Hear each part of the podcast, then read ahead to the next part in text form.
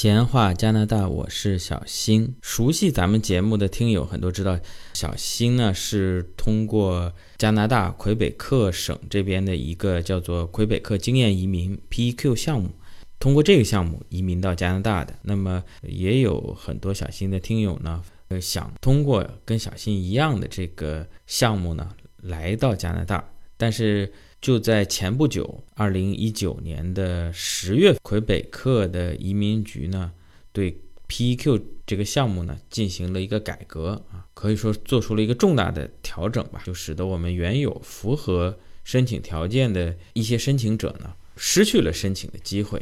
当时也是引起了很大的一个震动，很多的听友也私信小新，或者是想请小新讲一讲这个。新政对咱们这移民项目的影响，小新这节目一向是喜欢蹭热点啊，但是因为各方面的原因啊，最近更新也不是太及时，也就没有及时的跟大家汇报这个情况。但是呢，也有一个意外的好处啊，就是这个所谓的 PEQ 的这个新的政策呢，在很短的一个时间内，可能连百日维新都没有，大概两周左右的时间就被魁北克。政府把它给撤回了，现在这个 PEQ 项目的移民政策呢，全面恢复到新政实施之前的政策。还好小新没更新太快啊，要不然要不然还得返工啊。说起来很容易啊，两个星期啊，这个政策又变回去了。但是真正对于很多咱们正在走这个项目，或者说想要走这个项目的一些亲历者，触及到切身利益的一些朋友来说，这段时间可以说是。非常煎熬的两周啊！今天小新呢也请到了这个事件的亲历者，跟小新一样啊，属于是咱们走 PEQ 项目的家属。同时呢，在这次 PEQ 新政的过程当中呢，他也召集了咱们很多的中国的留学生啊，包括留学生家属，咱们联合起来啊，对魁北克政府针对这个项目比较草率的一个改革吧啊，我们集体的。去抗议，去发声啊，也尽到了一份力。对于最终产生这这个比较良好的结果呢，我们华人呢也尽了自己的一份力啊。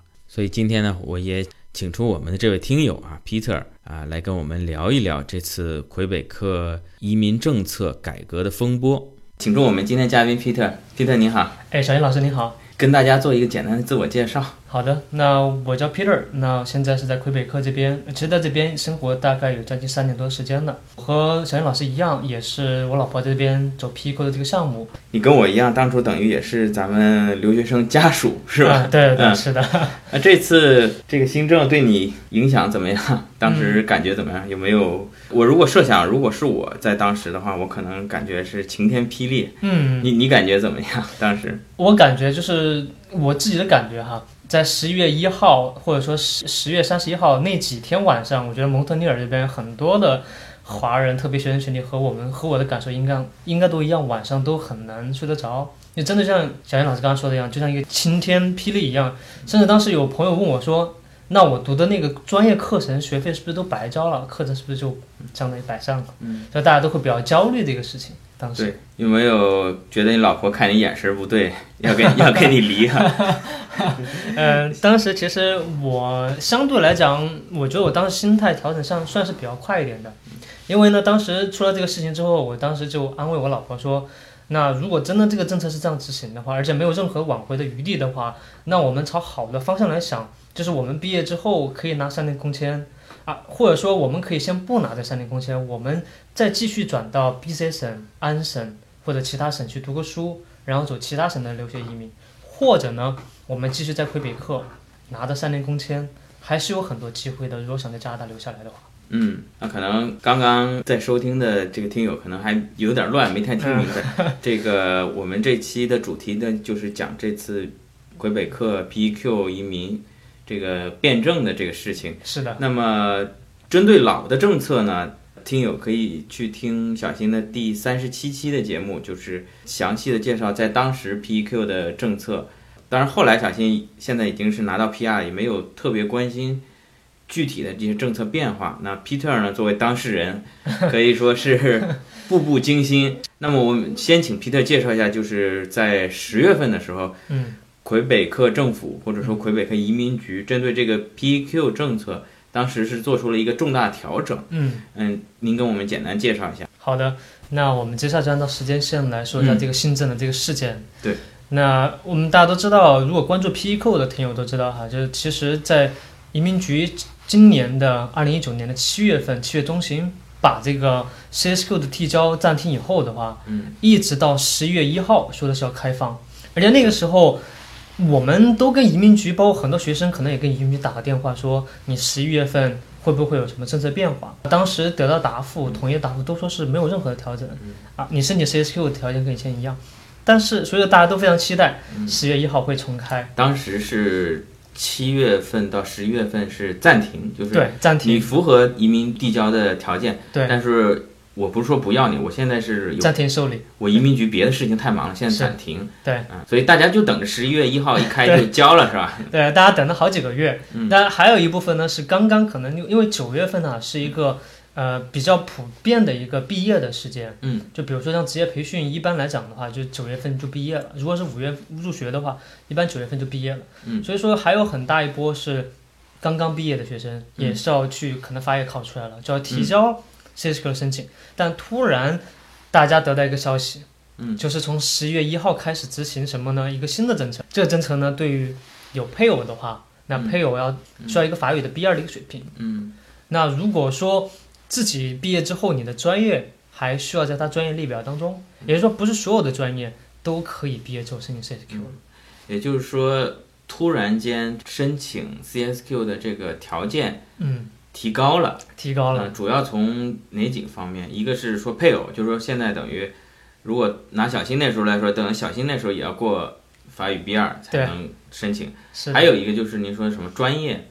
对专业，就是你在大学或者说职业课程期间所读的专业呢，必须是移民局官网它给一个列表。我们的专业呢必须在那列表里面才有资格，如果没有在列列表里面呢，嗯。按照那个新的政策，就对不起，你已经失去了嗯。走留学类通道的这个资格，你呢就得需要积累一年、一年半的工作经验，再来申请工作类的。啊、就是说原来咱们的条件是毕业了，法语过了就可以递交。对，现在毕业了呢，有些专业还是可以的，是的，对吧？是的。当然，我当时也看了，这不详细讲，但是有有那么几个专业，是。呃，华人学的也比较少。那华人学的多的什么桌面出版、啊、桌面出版、工业制图，这些都被砍掉了。对，汽修都被砍掉了。啊、嗯。但是也没说砍死，就是这些专业你毕业以后要工作，对，就等于毕业加工作加配偶，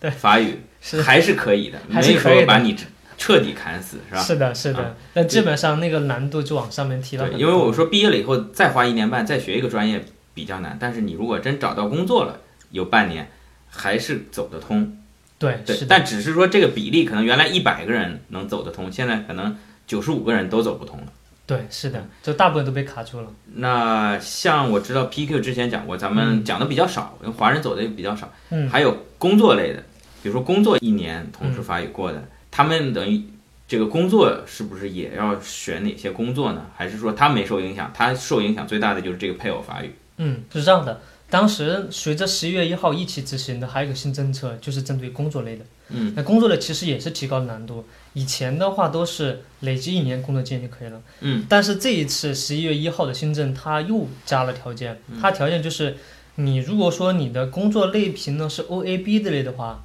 还是一年就可以的。如果是 CD 类的话，你就需要一年半的时间才可以。嗯，你举举个例子吧，我也不太懂，但可能我相信有些听友也，就零 AB 类的工作嗯，大概是什么？CD 类的是什么？我比如说我去嗯麦当劳，呃，这个给人点餐，这嗯是属于是什么？这是属于 CD 类的。CD 类的。对，啊那我们简单说一下 OAB 类，嗯其实 O 类呢就是管理类的，嗯，它一定是需要比较高的管理技能或者管理人才这一类的岗位。嗯 A 和 B 类呢就属于需要，比如 A 类像科学家、医生、律师都属于 A 类的，嗯然后 B 类呢就属于，比如说像行政助理呀。像市场部的呀，然后市场营销的呀，这还是需要说直白点，就还是需要本科学历甚至大专学历的。嗯然后 CD 类呢，相对 C 类呢，就是需要，比如像职业培训类的，出来之后，大部分专业呢，啊是 C 类的，，OK，对。然后呢，D 类的话，就是一些短期课程，嗯可能培训个三五个月就可以直接上岗的一些、一些课程。不可能这个里边还根据这个中中中介文案还是稍微有一点点上下可操作的空间，对但是空间不大。对，那么这个新政还有其其他一些限制嘛？现在我们讲到了嗯工作类的要求你工作，然后学习类的呢专业被砍，是再加上配偶也要求学法语，其他还有吗？嗯差不多就是这些了。嗯，因为刚才说到这些更新这新政策，其实对大部分来讲呢，已经是一个嗯，很要求很高的苛刻的这样的一个条件了。对然后我听谣传还有就是说选地方，你在蒙特利尔嗯，这大城市太，他移民局觉得你太舒服了，不给。你要是去个魁省什么偏远山区、鸟不拉屎地方，嗯，可能会有名额，是吧？嗯不像这个明确的说配偶也要有法语，什么法语呢？也是 B 二，是没有出明文规定，是吧？对，因为这个事情的话，原因是因为有些学生发现了在 CSQ 的申请的新的列表当中，嗯最后一页呢发现这样的一个内容，但是呢，就是跟移民局那边核实之后，移民局他说这个是一个统计上面的一个用途，嗯并不作为一个正式的一个参考。嗯那它上面就是什么内容？就是说让你填你日后想到哪儿工作，是吗？它上面会把所有的专业嗯对应的那些工作，比如说当护理，嗯比如说汽修或者整整很多专业，它会画一个列表。嗯比如说这个列表呢，可能在市中心，但大部分你可以看到的工作呢，它都在室外，不在市中，不在蒙特利尔的市中心，嗯可能在拉瓦了，可能在南岸那边，嗯甚至更加偏远，可能要开车两三个小时的地方。那大家看了之后就觉得有点担心，是不是以后我的职业要根据区域还来进行额外一道筛选？嗯那很多人就开始恐慌，但其实后来发现这个事情，其实移民局那边他们也说了，这个事情其实只是拿来统计的，就并不会作为一个真正的执行的一个政策。嗯，也可能后来执行，因为移民局这个说话从来 对吧？移民局能靠得住那个什么都能上，可能有后手，但当时没有明确的出来。对，啊当时没有明确的出来。啊，那新政基本上就这些内容。啊对，新政基本上就这些内容。咱们如果当时说按照新政执行，这个 Peter 你基本上基本上不敢说凉了吧，但是这个拿 PR 的时间就要大大的往后推。对，基本上要往后面推，可能一年到一年半的时间了，至少。刚才听你这么一说，如果小新那个时候是按照新政执行，嗯那我估计我就只能卷铺盖回国了。我感觉啊这个移民局把方方面面的路都给你堵死了，这影响面很宽啊。对，我觉得如果当时有一百个人按照老政策去申请 PQ 移民，可能有九十五个人不符合新政的要求，就要被退回去。对，是这样的。嗯而且当时那个新政颁布的时候，上面写的非常清楚，就是他是有追诉权的。嗯就可能有部分人他已经提交了，嗯，但是呢，包括之前我们身边就有遇到那样朋友，他可能是五六月份就提交了 CSQ 了，但是因为他一直补料或者怎么样，他迟迟没有在十月一号之前下了。那这种情况下，他依然按照新的政策来追溯了。嗯所以其实这个事情对于大部分的人是受到影响的，然后相对来讲，对于单身的影响要小一些。单身的、学历高的，然后你啊专业正好碰在他那个，列表不是说瞎猫碰死耗子，正好碰到他那几个少数的紧缺职业里面的，对是不受影响。可以说这次这个事情影响很大，包括本地的报纸都有报道啊，因为不光是咱们中国学生，对，呃，很多国外过来的这些亚非拉的兄弟们也都受到影响。嗯，啊，相对来说，咱们中国人还是比较守纪律、比较逆来顺受的。这帮哥们儿更不好惹，是吧？对。当这个政策出来以后，嗯在十月一号，然后紧接着二号、三号呢，就有一些老外呢，他们就他们的反应呢会更加的强烈一些。嗯啊、包括有些部分可能从法国过来的，嗯那他们其实对这个不太能够理解，对就是为什么你突然变化那么大，而且没有给任何的缓冲的时间。对，所以当时呢，他们在 Facebook 上面就发起了这样的活动，就说我们需要呼吁让政府或者让移民局知道，那我们对这个政策的想法或者看法呢，其实认为它不合理的。因为如果我们不反映我们的情况的话，移民局可能觉得你们还就是对，可能对这个政策不感冒，对，也不受到影响。那他不知道实际上给大家很多申请带来的一些负面的影响吧？就比如说，可能导致真的很多人有可能就搬去其他省了，甚至有可能移民这条路时间更长，走得更加煎熬。对所以说，当时我们是看到这个 Facebook 的活动之后呢，我们觉得我们作为华人群体，可以说是受到这个影响最大部的一部分。嗯如果老外他们可能有几百个学生的话，或者说几千个，那我们可能我们觉得成倍的更多，所以我们觉得我们也应该去声援他们，会去支持他们，然后一起来发出声音。所以当时，呃，我是有跟老外他们那个组织者去跟他们沟通，嗯然后当时也有计划说是要去安排到魁北克城的那个省议会大厦，嗯，那边去做一个类似于新闻发布会，或者说是这样的一个沟通的工作吧，和反馈的工作。我们当时就选一些那个代表，嗯啊，选一些法语不错的。当我们一来就看，比如说法语是，比如说是不是 B 二水平啊，嗯或者说是不是能够很好的沟通。然后当时让我们觉得非常非常感动的，就是也有一些，比如说像小新老师这样的，就是就是已经拿到 P 二，但是对这个事情一直很关心的人，对，在支持。其实对他们来讲，这个事情已经没有和他们没有关系了，已经拿到身份了嘛。但我觉得还是愿意去关注这个事情，然后呢，呃，支持大家，我觉得这一点是非常难能可贵的。然后我们就召集到一起，然后包括其他国家一些学生，我们就一起去到了魁北克城那边，在这边的英文媒体和法语媒体的这个报道下呢，这个事情就引起了大家的关注。然后同时的话，嗯、这个事情之后，移民局那边他得到这样的反馈之后呢，他也知道，原来其实大家对这个政策的他们的这个所谓的他们的改革，其实不是那么成功的。对，啊，是有一定的就是没有顾及到的一些因素的。至少在我们当时看来的话，移民局它这个事情有一个原因，是因为当时不是去年的时候、有一个一万八千份的这个技技术移民被砍掉了嘛？嗯，那当时因为可能那个来的太简单，就，其实因为大部分技术移民的申请人他可能还在国内，那相对来讲的话，你也没有办法很好的去反馈你的情况。但是这一次就不一样，这次的话大家都在这边，大家可以有机会让你听到他的反馈是怎么样的。所以说这次包括媒体的这样的一些宣传，呃，让这个事情呢会受到很大关注。我有点觉得现在就魁北克这个政府 CAQ，嗯，因为他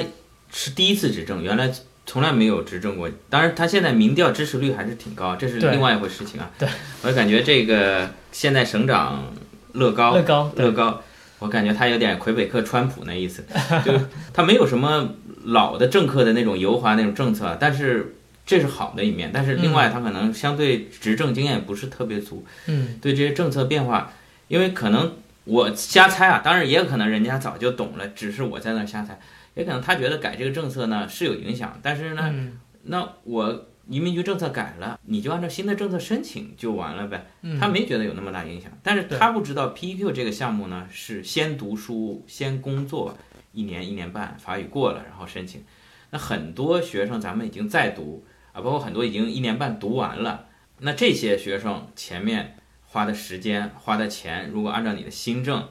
就白费了。对，这里不光是咱们中国人，很多老外，咱们不得不说，咱们中国这两年还是强大了，过来读书的，平均来说还是有点钱的。嗯，我觉得那些有些非洲兄弟啊，还有这个一些更加不发达过来兄弟，那可能那可能真的是借了亲戚朋友的一堆钱过来读了这个书，你现在把它掐断了，他真的是要跟你拼命了。对，而且这次确实就像小新老师刚刚说的的，这次受到影响比较多的，比如说像北非那边国家，像阿尔及利亚，嗯对。当时我们去参加那个发声活动的时候就蛮多的，包括那个发起就是阿尔及利亚人，嗯，他们过来就法语特别好，对，那明明是很好的，你也让他来，但是你来了之后突然这样辩证，让他们觉得很难去适应这样的一个节奏，然后同时就像刚刚小新老师讲到的，那这个事情本身，大家之前都是奔着这个目的来的，说直白点，对吧？大家而且都是带着，可能很多时候是带着家庭、老婆、小孩、或老公这边一起过来，那花了一两年的时间，花了学费和生活费。对如果说最后突然一下子就告诉你，第二天就告诉你说你申请不了了，你失去资格了，这个其实是一个心理上是一个难以去适从吧，是，这政策变得有点太突然啊。太突然了。其实移民局一直是还是希望人过来移民，但是他也有顾虑，你如果法语没学好或者找不到工作，会离开魁北克。嗯，但其实这次政策真的是影响到了很多真真切切想扎根魁北克的人啊。我们很多人到了这边，特别我们中国人，房子都买了，对 啊，有的生了孩子，没有生孩子，可能养了好几条狗了都。对，这次有看到有人新政一变，就急着要把狗送人的。对，因为其实对于很多的申请人来讲，或者对于很多学生来讲，他其实已经把这儿当家了。对，有可能已经买了房子，这边定居下来，突然告诉你，不好意思，你在这边不能待了，你必须得离开，嗯或者说你你得想其他的出路，是一种打击。同时的话，我觉得。像刚刚小郑老师讲到工作和这个语言这块，我可能从我的角度，我讲一下我的一些还不够全面的一些看法。在我看来，因为当时我上次去的魁北克城的时候，我和本地人当时进入那个魁省省议会大厅的那个楼下的时候，当时我和那个警察，就那个保安吧，聊了几句，我就问他说：“说你对这个事情有没有了解？对这个十一月一号的新政？”他说他不太了解。然后我就说，我就跟他聊到法语的事情。当时就说，我问他，因为他本地人嘛，我说你觉得法语难不难？然后他当时就跟我讲，他觉得非常难，就是法语对于本地人来讲是非常非常难的。而且他还跟我讲，他说现在为什么魁北克这么强调法语的重要性，是因为魁北克人他们自己的发现，在年龄比较靠年轻的这个阶阶段啊，比如二十几岁的年轻人，嗯他们自己都要看慢慢慢失去这种语言的这种氛围，就很多年轻人可能讲英语就更多了，特别是高收入群体里面，可能甚至就直接讲英文了。所以很强调外来的这些人一定要把他的语言给传承下去，所以他有这样的一个担忧在里面。然后说到工作，其实他们的初衷，我想的话，应该是想去解决那些很缺乏的那些就业岗位，比如说像护理专业，比如说像机械技术专业，比如说像电焊这些专业，这些专业呢，可能本地人呢，他的劳动力已经非常非常短缺，他不够去足以去支撑这些行业的需求。那可能他想把这些呢作为优先，但是我觉得他有点一刀切的感觉了，因为你想，可能这些工作你也需要，但是你的本科、研究生很多方面科科方方面面，包括职业培训那么多专业，不仅仅是就那么几个专业才需要人呀。因为这次按照新政下来的话，以前职业培训有好几十个专业，但最后砍了之后呢，只剩三十七个专业。而三十七个专业当中，我们中国人爱读的那些专业，或者我们能够读的专业，只有十个专业。十个以外的专业呢，比如说像什么钻井爆破，比如说像冷冻制冷这些，这些平时我们也不会接触到的课程。所以说，真正我们可以选择呢，只剩下十个专业。但我相信，除了那十几个专业之外，魁北克这边很多专业呢，很多行业呢，还是需要，还是有稀缺的。我举个例子，简单例子，他们在统计的时候呢，是有一定的缺陷的。第一个呢，他们后来被爆料出来，他们用的统计的那个模型，或者是用的统计就业的那个是两年前的，都已经过时了。对。第二个是他在统计的时候，他只统计了本地人的一些行业，或者只有绿枫叶卡的，或者说魁北克居民，但他没有统计那一部分，就是已经来到魁北克这边读书，但是呢还没有拿到身份，但是呢他的老公或者老婆以配偶工签加入到加拿大这边，比如说他有可能是在餐厅里面当服务员，举个例子，嗯。但有可能他在做其他的工作，比如说行政助理或者等等等等的。但这部分其实很大的群体，他并没有统计到，而他不统计到的情况下，假如说通过这样政策把这些这部分人都赶到其他省去了，那很多专业也会突然一下子出现很大的空缺，这也是他们没有考虑到的一些问题点。所以说，我觉得确实像刚刚小燕老师讲的，他们在这方面执政的经验，我觉得还是相对来缺乏一些。那天我记得特别冷啊，小新正好那天上课也没有跟你们一块儿去，你们就是驱车到了魁北克城，对去抗议去了是吧？有多少人？我们当时因为我们是想就是都让去到那边嘛，是用相对因为要参加会议，所以说基本上是选法语比较好的。嗯当时一共是二十个学生，二十个名额。嗯。然后当给我们中国人二十名额。总共所有的学生二十。哦，就是就是咱们这次所有的国家加上中国人加上老外发起了一个这个抗议的小团体，在在什么在 Facebook 上面，在 Facebook 上啊，这个反正国内也上不了，在 就这这么东西，就是在某网站上面嘛，就你们纠集了一大批人，就可能几千上万的，但是选出二十个代表，这个当时也是就是议会那边魁北克议会那边。他说给你们这个一个去发声的机会是吧？对，是开始是怎么会给你这个机会？就是先是联系到了他们的哪个部长还是什么？嗯因为这个全程事情我都有参与，所以说我还是比较清楚一些。我就简单说一下，当时是在 Facebook 上面，就来自阿尔及利亚那个发起人，他发起这个活动之后，当时瞬间可能大概一两天时间，就有几千人，大概五千人就好响应号召，大家报名。然后所以说当时呢，我们是在这个 Chinatown 那附近有一个地铁站里面，我们进行了一个见面。其实大家见面就主要是探探讨说这个政策既然不合理的话，我们有没有什么解决办法？然后收集一下大家什么样情况，你学费交了多少，然后你什么专业的，你有没有受到影响？我们一起去想一办法去解决这个问题。然后后来呢，当时有一个加拿大这边自由党的议员，他看了这个事情，他关注到了，说当天的那个像大家一个小的一个集会，小的一个讨论会，他就参加了。然后参加会上，他就给大家说，哎，这个情况呢，因为他在自由党那边，他其实是自由党那边的一个相当于是一个移民。官员就是，如果说他可能上任了，他就是属于移民官员的那种，或者移民部长那样的一个职位吧。所以说他可能对移民这块比较懂。然后的话，他呢就当时就给我们的帮助，就说他可以在下周二当天活动的下周二呢，安排在魁北克省议会大厦里面呢去安排一个就是新闻发布会，安排一个和呃就相当于反馈的这样的一个讨论会。嗯，然后。后来就确定出来有二十个名额，但当时老外其实给我们的名额只有，其实当时只给了一个名额。嗯啊，有一个有位女士呢，她就法语非常好，然后就让她去了。但同时呢，当时我去联系到那个 Facebook 发起人的时候，我就跟她说，我说其实我们中国人就非常非常多受了这个影响，所以我觉得我们需要更多的中国学生代表来为我们发声，来反馈我们的感受和想法。当时就我去额外争取了两个名额，然后的话。呃，也由我来寻找这两个合适的人选，啊，去到魁北克城那边。当时就也有很多人来积极报名，所以最后呢，还是比较顺利的就选了两位。然后呢，后面他们过去之后表现非常好，就这三位的华人代表、学生代表呢，他们表现都非常好。然后去了之后呢，就有非常非常大的一个积极的影响。我就说一下当天我当时的一个印象，就是大概是凌晨四五点多，我们从家里面出发，然后去到魁北克城那边大概八点半，然后当进去之后。其实所有的媒体，还有包括所有的这些参加活动的一些学生哈，包括还来了一些学生会，其实大家能够感觉到，大家对这个事情上是非常团结的。也就是说，二十个名额指的是咱们进到议会啊，进到人民大会堂里面去开这个发布会。当时他们老外就说，嗯当时是这样的一个想法，就说我们去过去参加会议，嗯尽量来解决这个事，解决这个事情，嗯，所以尽量呢，我们就。老外他们去的人就很少，那我当时是呼吁大家说过去看一看，或者围观一观，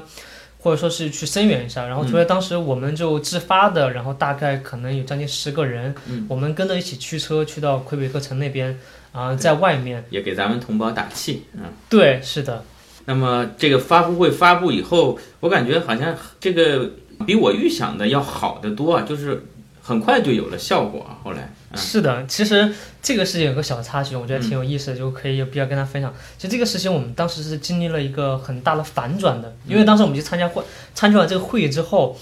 当天那些媒体，特别是这些媒，比如说呃英语媒体和法语媒体报道之后，下午的话就是移民局和自由党那边，就是也就是 CAQ 党和自由党，他们对于这个论题进行一个辩论。然后呢？当时当天下午呢，我们还没有离开魁北克省议会大厦，新闻就已经出来了，说的是乐高否决了这个事情，说是不可能的。当时我们的心里面就是还是有点失望的，有点小伤，就觉得做了这些努力，但是一点进展都没有。那天晚上我们回到蒙特利尔之后，第二天早上的时候，我们一打开电脑，一打开手机，然后就发现了一个好消息。那好消息就是移民局部长他呢。在头天晚上，我们参加那个去魁北克城省议会那天晚上，他呢就可能哈，我猜想他可能是看了这个我们华人学生代表的一个视频和演讲，确实非常非常有感染力。就当时我们那个那位学生他在演讲完了之后，全场的那些媒体和站在台上那些代表，还有那个自由党议员，所有人都都受到很大的感动。然后呢，所有人都对这个事情感触很大，所以说呢，我觉得这样子来讲有一个很好的共鸣。后来移民局部长他就说：“哎，我看了这个演讲，觉得他很受感触。那所以说他愿意在这个事情上面进行让步。那让步的方式呢，就是定一个老人老政策的一个计划。嗯，那这样子来讲可以保证说，在十月一号之前已经毕业或者已经开始上学的学生，嗯，那这部分呢还是按照老的政策来。但在十月一号之后来到加拿大的。”或者来过魁北克的，按照新政策来执行。就当时来讲的话，我觉得我们觉得至少来讲会看到一个进展，觉得哎还是有这个有效果的。我那时候看一些中文媒体人也在提什么祖父条款，祖，父条款，我也不知道这怎么没有祖母条款。所谓祖父条款，就就是老人老政策是吧？咱们说俗点儿，对，是的，可以这样说。因为这个主部条款其实它不是一个新的例了，它以前很多法律上面，魁北克这边法人呢，它有的时候都会搬出主部条款。它其实指的是，比如说在某个经营领域或者说某个法律范围的话，那允许某部分，比如说商人嗯或者说是这个申请人，可以按照以前的那个老政策来进行实施。嗯，我可能举个例子，咱们比如说北京、上海，咱们开车，现在新买的车要国五、国六，嗯，那所谓祖父条款，就是你之前买的那个车，如果不符合新标准，但你之前已经买了，对，真买就，接着开对。对，像在加拿大这边，经常看到一些老爷车都可能四五十年都不止的那种。对，那我想，如果以现在的尾气标准，它肯定是不达标了。但是因为是之前买的，那政府也只能认。对这还比较讲道理的。对，是的，所以我感觉这个刚才你说，咱们去抗争以后，乐高当天晚上马上就先来一个反馈，说不行。对，呃，我严重怀疑这个绝对是川普失散多年的兄弟，就是他感觉按照他的想法，他就先发表意见了。而且但是呢，后来可能有有他的幕僚又跟他讲了这个事情的严重性，是吧？嗯，但这个事情我觉得也是因为当时自由党或者说大家、呃我们学生代表在沟通的时候呢，我们提出的诉求当时是要求乐高政府，就是说或者说或者希望他们包括自由党当时提出的那个议题呢，就是要求移民部那边全盘的撤回新的政策。嗯所以可能这也是他们的沟通技巧或者谈判的这种方式，就是我希望你能够全盘撤回，嗯但是我说不行，那我们就可能找个折折中的方式，我们再来谈判。嗯，对或者来对对，沟通。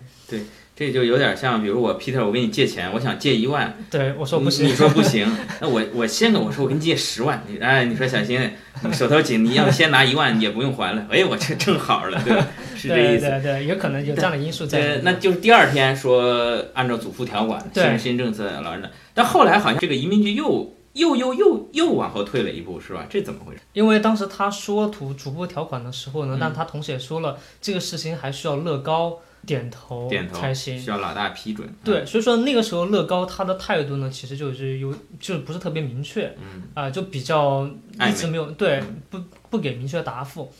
那一直到后来，就是当时学校各个学校，当时不不仅是学生群体了，那就连就是很多的，比如说像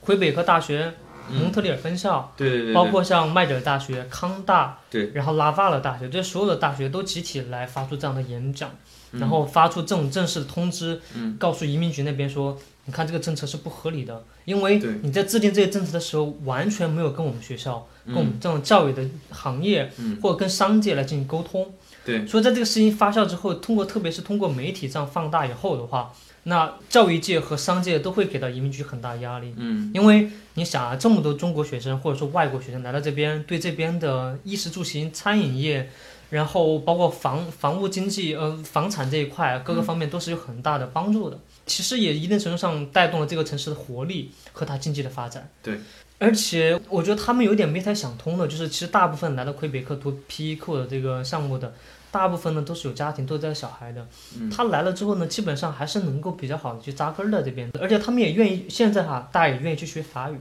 而且大家都还自己带着钱过来，对对吧？过来买房，过来就是交学费，所以说其实是一个非常非常理想的一个移民群体了，但是他们可能没有考虑到这个点。后来乐高政府那边就对这个事情受到了很各方面压力，所以也是因为这个原因呢，那他们决定说，我需要把这个事情暂缓一下，可能新的政策呢，我可能就要回炉一下，我要重新修改一下。那修改之后呢，给出一个让各个申请人，然后学校界、啊、商界都比较满意的答案啊，或者交一个满意的答卷吧。之前的答卷是我自己一个人填的，可能嗯大家都不满意，嗯所以说。一直到后来，他们觉得可能做这个事情一下子是没办法做成的，嗯因为你要做很多调研，不像之前那么就是简单粗暴吧，他可能真的需要花很多时间来去做哪些教育、哪些行业需要做很多统计的数据，所以说他觉得一时间完不成，所以我干脆呢就把这个政策先给取消，取消掉之后，将来可能明年后年什么时候他觉得有必要的时候呢，他可能会再进行一个小的调整。再进行一个调整。对，对这个因为他没有事先做足功课吧。对，没有做足功课，影响的不光是你看，我们首当其冲影响是这些想移民魁北克人，是那继而呢，对他的教育行业啊，不对他的一些巨大的冲击。巨大冲击。因为小新学法语嘛，有时候也也装模作样的，为了练听力，听听本地的广播。其实他们自己没有出这件事，他们自己都震惊了。出了这件事情以后，啊，原来在我们蒙特利尔所有这些学校里面，大学也好啊，大专也好啊，职业教育也好，有这么多外国学生在读啊！我如果他们都不来，我们有多少学校关门，多少老师失业，他们自己都震惊了。差不多两周左右时间，咱们可以打了一个漂亮翻身仗，就彻底把这个 CAQ 政府关于 PQ 政策的新政整个给它全部打回原形，就还是按照原来的政策。对就包括咱们如果现在再来走这个项目的，你如果马上入读了，如果再有新政来，可能嗯至少也是能按照一个祖父爷爷条款给你来个老证，是吧对，是这样。？Peter，因为你对这个事情全面的跟进了。嗯，当时在没有把新政打掉之前，你可能也是每天晚上睡不着觉，想了很多方案。嗯，这个我知道咱们小新听友有很多是想走 PQ 或者正在走的，嗯，咱们给这些朋友一些建议吧一。些建议。啊嗯，如果说咱们已经在读了，或者说已经毕业了，呃，准备提出申请的这些朋友，你觉得应该怎么操作？现嗯在，因为现在按照全是按照老政了。嗯，对，因为如果现在在魁北克这边已经在读，或者说即将毕业，嗯。那么这种情况下的话，建议大家可以安安心心的把课程读完，嗯。同时要多花一些时间在法语的学习上面，然后这样子呢，还是按照常规的这种路径来走，因为毕竟来讲，即使哈未来他如果对于这个专业列表又进行修改的话，嗯，你至少来讲，我觉得很大可能程度上，至少就算那个时候他不提出，但我觉得我们也会去争取这样一个老人老政策。但我觉得提出老人老政策逐步条款的可能性非常大，嗯因为他已经相当于对于这次这个事情，我觉得他还是会有这个经验的。对，然后肯定我觉得移民局他们也会自己也会觉得，如果说他们在要搬出新政策的情况下带上逐步条款，他们会觉得更合理一些。也就是说，如果咱们已经在这儿读的，或者嗯对说毕业了，你就赶紧，如果法语过了，就赶紧交，赶紧提交，赶紧交啊！嗯万一再有什么变化，没有毕业的，刚开始读的，咱们踏踏实实读，踏踏实实读。有没有必要转专业呢？暂时没有，我觉得没有必要盲目的转专业。对，暂时目前的情况下，没有必要太盲目转专业。对，因为你说不定转了那个当时，比如说当时是护士可以，嗯，你夸现在你这儿都剩两个月毕业了，你去转了个护士，又读了一年半，他倒是真出新政，这次新政他又脑抽风了，把护士又砍掉了，那你是等于是哭都来不及。对正在读的已经入读专业，咱们先踏踏实实吧，对，把这个踏踏实实先把专业读完。同时集中精力，尽快最快速度把法语考出来。对，是的，嗯因为我觉得这个事情考虑到三方面，一方面就是时间成本，你换专业之后，其实你的时间会，毕业时间会对会延长。第二个从学费，然后第三方面就是，就像小袁老师讲的，他后面的那个专业列表还存在不确定性。对，所以说我们已经在读的话，其实安安心心的把课程读完。你都换专业了，他现在觉得护士太多了，又不是紧缺了，那 又把你砍掉了。所所以已经读哪个专业了，咱们就既来之则安之。是的，那么，呃，该离婚就离。哎，那个这离婚呢，先先不用离是吧？对，目前来讲是不需不需要啊，以后 以后还看感情，以感情为基础吧。针对在读来讲的话，我觉得最主要的是，呃，我们刚刚说到主申请人嘛，也就是说读书那一位。嗯。那我的建议是，他的如果说是单身就不用说了，嗯那是如果说是有配偶的情况下的话，老婆孩子在这边，这种情况下就比较建议另一半，老公和老婆呢就可以在这边去上一个免费的法语课程，嗯。而且尽量就即使有工作情况下的话，如果说条件允许的话，可能去上个兼职的；如果嗯暂时没有工作的话，可以去上一个全职的。全天的。对，因为一方面来讲的话，你想想就知道，第一个有补贴，嗯。然后相信有补贴的是个事情，小杨老师可能不知道以前可能以后也会跟大家详细分享，我这就不多说。但是呢，还有第二点呢，就我结合到政策，因为十月一号的话，那个新的政策它对配偶的那个要求呢，它是一个 B 二的要求，但实际上它没有非常明确说是 B 二，嗯而且也没有说是双 B 二、嗯那它的要求在呃魁北克的那个移民局的那个文件上面原话写的是，那申请的配偶呢需要达到按照魁北克这边成人的这样一个标准是要七八级，而且要求的是口语，没有要求听力。所以说，再结合前段时间魁北克移民局那边算是比较破例的，让那些已经拿工签的那些身份，嗯，他是可以去享受这样的一个福利的。嗯，如果把这两个事情结合起来了，就比较合理了。就是说，他一开始出台政策，让你原本没有这个机会可以去读书的这一部分人，你拿了工签也可以去上这样的免费法语课，可以拿补贴。那同时，他觉得我既然给了你这个补贴，那你应该我想看到一下成效，我就希望你认真在里面读。然后后来之后，你在提交 CSQ 的时候，我希望你有一个口语上的一个证明。同时，咱们也知道，就是在魁北克这边移民局的这个免费法语课啊，它的那个评定标准和移民局我们刚刚说的那个其实是一套标准。嗯所以说，如果按照以前那个十一月一号的政策，假如说现在没有完全撤回的话，那有一种可能性啊，我个人猜测，如果要合理的话，那就是那些申请人在这样的一些法语班里面学做七八级之后，拿那个证书，可能移民局也会认，因为毕竟在你下面的这个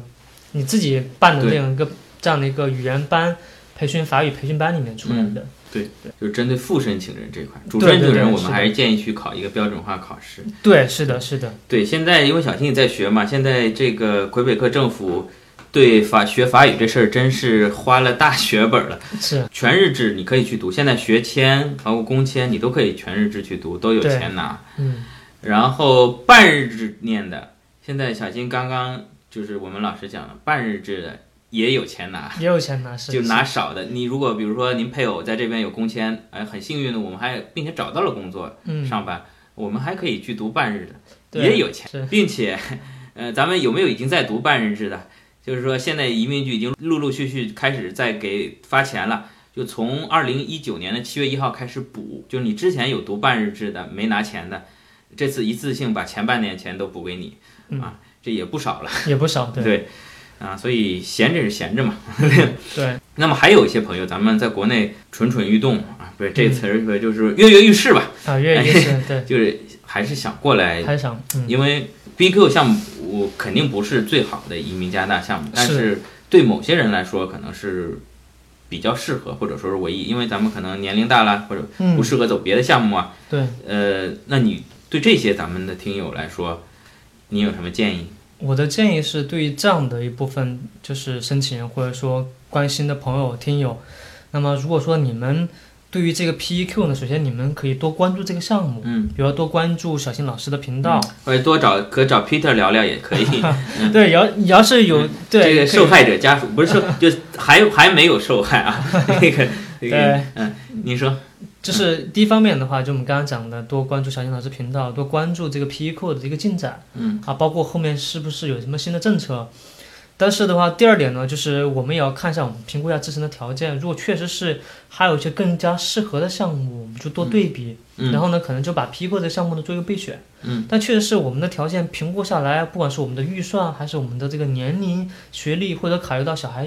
或或者说我做这个事情最主要就为了小孩的读书，嗯，那这样子来讲，我觉得这个 PEQ 项目就是一个比较适合的项目。嗯那这样子的情况下，我就建议，如果大家要做这个项目的话，就尽量赶早不赶晚。嗯这个事情真的是这样子的，从这个十年每几年这样一个变化，就能看得出来，这个事情还是要做的话，一定得早些做，在嗯时间允许的情况下，就是说至少能搞一个祖父条款。嗯对，就会有个嘱咐条款。嗯但如果说，假如说我们因为时间工作上面原因，我确实就没办法很快过来，我可能再怎么样快都要到明年的，嗯比如说四五月份了。嗯甚至八九月份呢。那这样子来讲呢，我觉得我就建议大家，第一个还是关注这个政策的进展变化，第二个的话，我们在国内就一定要多花时间把法语基础多打一下，嗯嗯，这样子你也没有浪费时间。嗯啊然后同时的话，我们在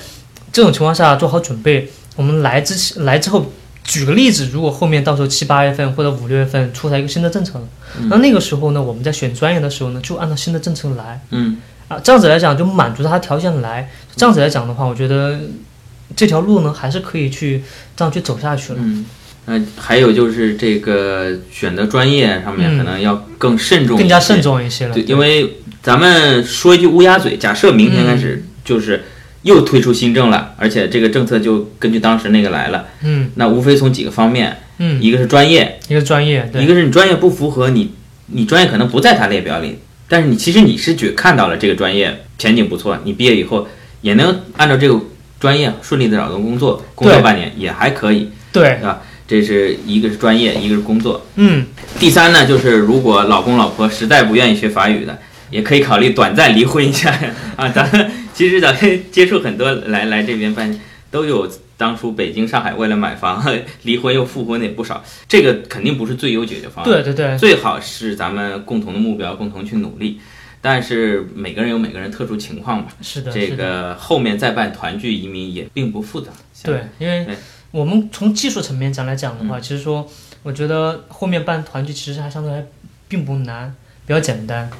从联邦这个我们刚刚说的这个团聚来讲呢，其实那部分相对还会比较简单。嗯，只不过就像刚刚小杨老师讲的，这就确实是一个不是，呃，嗯第一优先考虑的。这对，别别弄假成真了，这这事儿麻烦。对，而且这个事情就算是要去规划，相对来讲也比较建议是提前的去把它做一个规划，嗯因为临近来做这个事情，其实有很大的嫌疑。对对对对，所以说，呃，当然希望大家都不用考虑这条路，然后还是鼓励大家多去学配偶也多还是。抓紧咱们走老政策。对，嗯而且即使我们，因为我们刚刚说的是给那个还没来的这部分的建议嘛，如果说将来确实是将来有这个新政策，有这个新政策以后的话，比如他对配偶也是有一个法语的要求了，嗯还是比较鼓励大家来了之后，那配偶这边可以去上个全日制的法语班，而且那些班小杨老师也上过，其实教的还可以，挺好，还教的挺好，而且你每个月可以拿七百块的一个补助，八百左右。八百左右，嗯其实还不错。嗯，然后你学个一年下来，一年半下来，你的口语可能也能够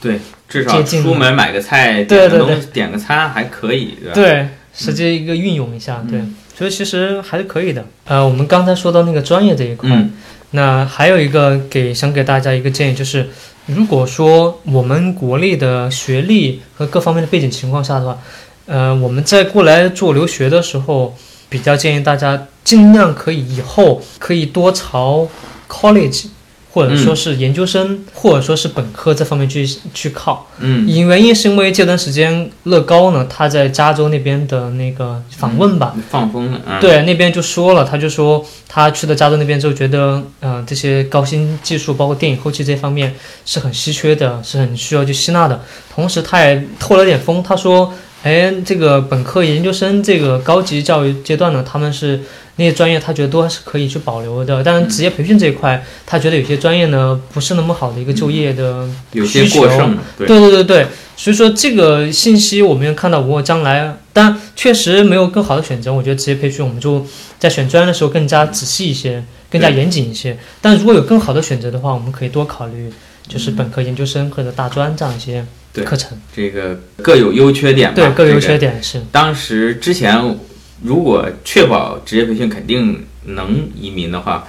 小新是是推着，因为你国内很多朋友已经有了本科甚至研究生学历，没有必要再再读一个。但，以现在这种情况呢，如果确实你也有时间有精力，对然后有自己心里感觉很喜欢，想重新给自己充电学一个专业呢，嗯，那现在本科或者说是 college 大专也是一个非常好的选择。对，哎呀，那今天也非常感谢 Peter 时间来这边跟咱们分享了他个人的经验啊，以及给咱们很多听友一些非常宝贵的建议，非常感谢，谢谢 Peter。也感谢小新老师今天能够邀请我，觉得很荣幸有这个机会，因为之前一直都是小新老师的粉丝，然后经常听这个节目，所以今天过来也是非常开心，也非常荣幸跟大家分享这些呃自己的一些心得或者说一些建议。好，那这期节目就到这里，欢迎您